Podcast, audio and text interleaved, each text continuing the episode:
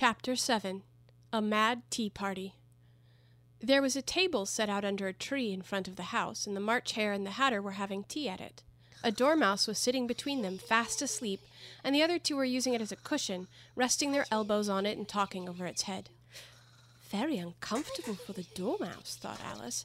Only, as it's asleep, I suppose it doesn't mind. The table was a large one, but the three were all crowded together at one corner of it. No, room! No room! They cried out when they saw Alice coming. There's plenty of room, said Alice indignantly, and she sat down in a large armchair at one end of the table. Have some wine, the March Hare said in an encouraging tone. Alice looked all round the table, but there was nothing on it but tea. I don't see any wine, she remarked. There isn't any, said the March Hare. Then it wasn't very civil of you to offer it, said Alice angrily. It wasn't very civil of you to sit down without being invited, said the March Hare. I didn't know it was your table, said Alice. It's laid for a great many more than three. Oh, your hair wants cutting, said the Hatter. He had been looking at Alice for some time with great curiosity, and this was his first speech. You should learn not to make personal remarks, Alice said with some severity. It's very rude. The Hatter opened his eyes very wide on hearing this, but all he said was, Why, he's a raven, like a writing desk. Come, we shall have some fun now, thought Alice. I'm glad they've begun asking riddles. I believe I can guess that, she added aloud. Do you mean you think you can find out the answer to it? said the March Hare. Exactly so, said Alice. Then you should say what you mean, the March Hare went on. I do, Alice hastily replied. At least, I mean what I say. That's the same thing, you know. Not the same thing a bit, said the Hatter. Why, you might just as well say that I see what I eat is the same thing as I eat what I see. You might just as well say, added the March Hare, that I lack what I get is the same thing as I get what I lack. You might just as well say, added the Dormouse, which seemed to be talking in its sleep. I breathe when I sleep. It's the same thing as I sleep when I breathe. it is the same thing with you, said the Hatter. And here the conversation dropped, and the party sat silent for a minute while Alice thought over all she could remember about ravens and writing desks, which wasn't much. The Hatter was the first to break the silence. What day of the month is it? He said, turning to Alice. He had taken his watch out of his pocket and was looking at it uneasily, shaking it every now and then, and holding it to his ear. Alice considered a little and then said, The fourth. Two days wrong, sighed the Hatter. I told you butter wouldn't suit the works, he added, looking angrily at the March Hare. It was the best butter, the March Hare meekly replied. Yes, but some crumbs must have got in as well, the Hatter grumbled. You shouldn't have put it in with the bread knife. The March Hare took the watch and looked at it gloomily. Then he dipped it into his cup of tea and looked at it again. But he could think of nothing better to say than his first remark. It was the best butter, you know. Alice had been looking over his shoulder with some curiosity. What a funny watch, she remarked. It tells the day of the month and doesn't tell what o'clock it is. Why should it? muttered the Hatter. Does your watch tell you what year it is? Course not, Alice replied very readily. but that's because it stays the same year for such a long time together. Which is just the case with mine, said the Hatter. Alice felt dreadfully puzzled. The Hatter's remark seemed to her to have no sort of meaning in it, and yet it was certainly English. I don't quite understand you, she said as politely as she could. the dormouse is asleep again, said the Hatter, and he poured a little hot tea upon its nose. The dormouse shook its head impatiently and said, without opening its eyes, Of course. Of course. Just what I was going to remark myself. Have you guessed the riddle yet? The Hatter said, turning to Alice again. No, I give it up, Alice replied. What's the answer? I, I haven't the slightest idea, said the Hatter. Nor I, said the March Hare. Alice sighed wearily. I think you might do something better with the time, she said, than wasting it in asking riddles that have no answers. If, if you knew time as well as I do, said the Hatter, you wouldn't talk about wasting it. It's him. I don't know what you mean, said Alice. of course you don't, the Hatter said, tossing his head contemptuously. I dare say you never even spoke to time. Perhaps not, Alice cautiously replied. But I know I have to beat time when I learn music. Ah, that accounts for it, said the Hatter. He won't stand beating. Now, if you only kept on good terms with him, he'd do almost anything you liked with the clock. For, for instance, suppose it were nine o'clock in the morning, just time to begin lessons. You'd only have to whisper a hint to time, and round goes the clock in a twinkling. Half past one. Time for dinner! I only wish it was, the March Hare said to itself in a whisper. That would be grand, certainly, said Alice thoughtfully. But then I shouldn't be hungry for it, you know.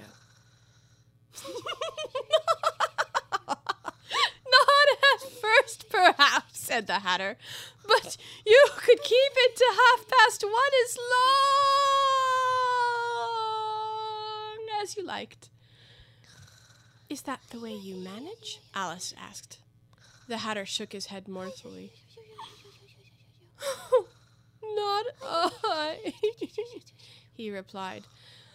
We quarreled last March, just before he went mad, you know, pointing with his teaspoon at the March Hare. It was the great concert given by the Queen of Hearts, and I had to sing. Twinkle, twinkle, little bat, how I wonder where you're at. You, you know the song, perhaps? I've heard something like it, said Alice. It, it goes on, you know, the Hatter continued, in this way. Off above the world you fly, like a tea tray in the sky. Twinkle, twinkle. Here the dormouse shook itself and began singing in its sleep. Twinkle, twinkle, twinkle, twinkle. and went on so long that they had to pinch it to make it stop. Well, I'd hardly finished the first verse, said the Hatter, when the queen bawled out, He's manning the time! Off with his head! How dreadfully savage! exclaimed Alice. And ever since that, the Hatter went on in a mournful tone, he won't do a thing I ask. It's always six o'clock now. A bright idea came into Alice's head. Is that the reason so many tea things are put out here? she asked. Yes, that's it, said the Hatter with a sigh. It's always tea time, and we've no time to wash the things between whiles. Then you keep moving round, I suppose, said Alice. Exactly so, said the Hatter, as the things get used up. But what happens when you come to the beginning again? Alice ventured to ask. Suppose we change the subject, the March Hare interrupted, yawning. I'm getting tired of this. I vote the young lady tells us a story. I'm afraid I don't know one, said Alice, rather alarmed at the proposal. Then, the, dormouse shall, they both cried. Wake, up, dormouse! And they pinched it on both sides at once. The dormouse slowly opened its eyes. I wash it asleep, it said in a hoarse, feeble voice. I heard every word you fellows were saying. Tell us a story, said the March Hare. Yes, please do, pleaded Alice. And be quick about it, added the Hatter, or you'll be asleep again before it's done. Once upon a time, there were three little sisters, the Dormouse began in a great hurry. And their names were Elsie, Lacie, and Tilly, and they lived at the bottom of a well. What did they live on? said Alice, who took a great interest in questions of eating and drinking. They lived on treacle, said the Dormouse after thinking a minute or two. They couldn't have done that, you know, Alice gently remarked. They'd have been ill. So they were, said the Dormouse, very ill. Alice tried to fancy to herself what such an extraordinary way of living would be like, but it puzzled her too much, so she went on. But why did they live at the bottom of a well? Take some more tea, the March Hare said to Alice very earnestly.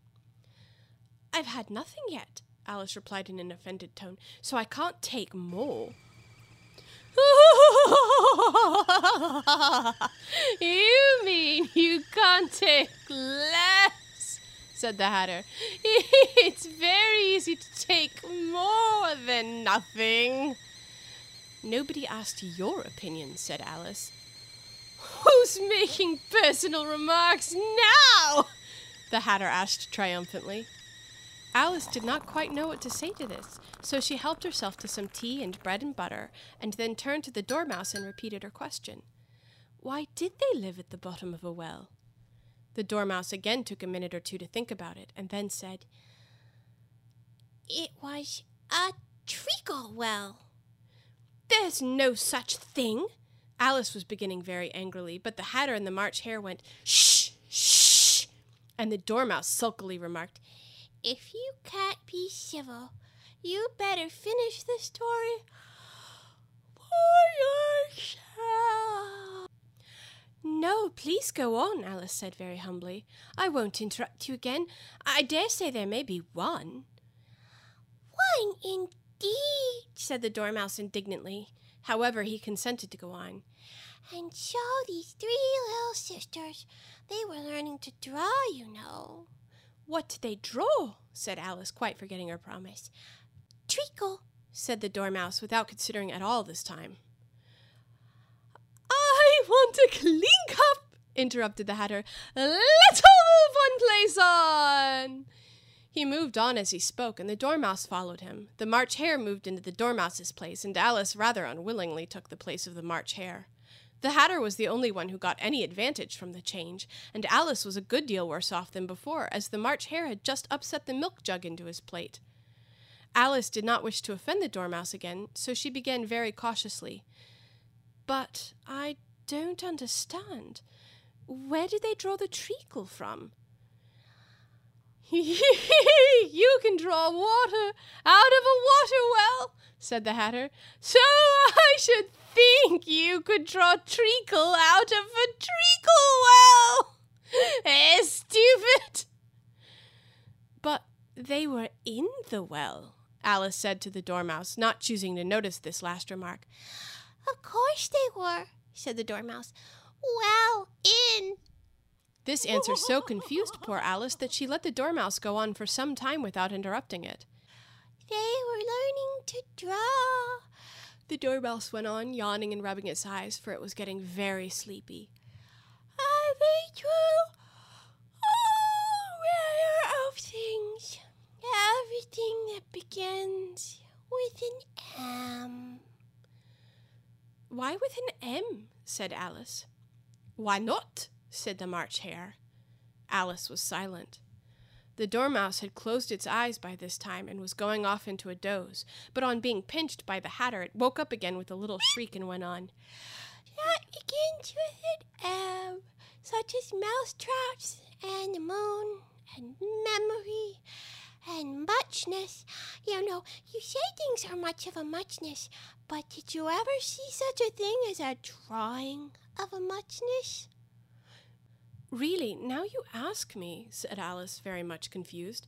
I don't think. Then you shouldn't talk, said the Hatter.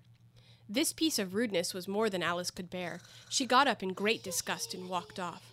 The Dormouse fell asleep instantly, and neither of the others took the least notice of her going, though she looked back once or twice, half hoping they would call after her. The last time she saw them, they were trying to put the Dormouse into the teapot.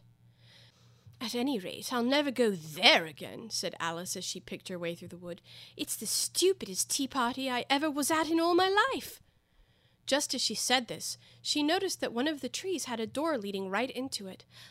That's very curious, she thought, but everything's curious today. I think I may as well go in at once. And in she went. Once more she found herself in the long hall and close to the little glass table. Now I'll manage better this time, she said to herself, and began by taking the little gold key and unlocking the door that led into the garden. Then she set to work nibbling at the mushroom. She had kept a piece of it in her pocket, till she was about a foot high. Then she walked down the little passage, and then she found herself at last in the beautiful garden among the bright flower beds and the cool fountains.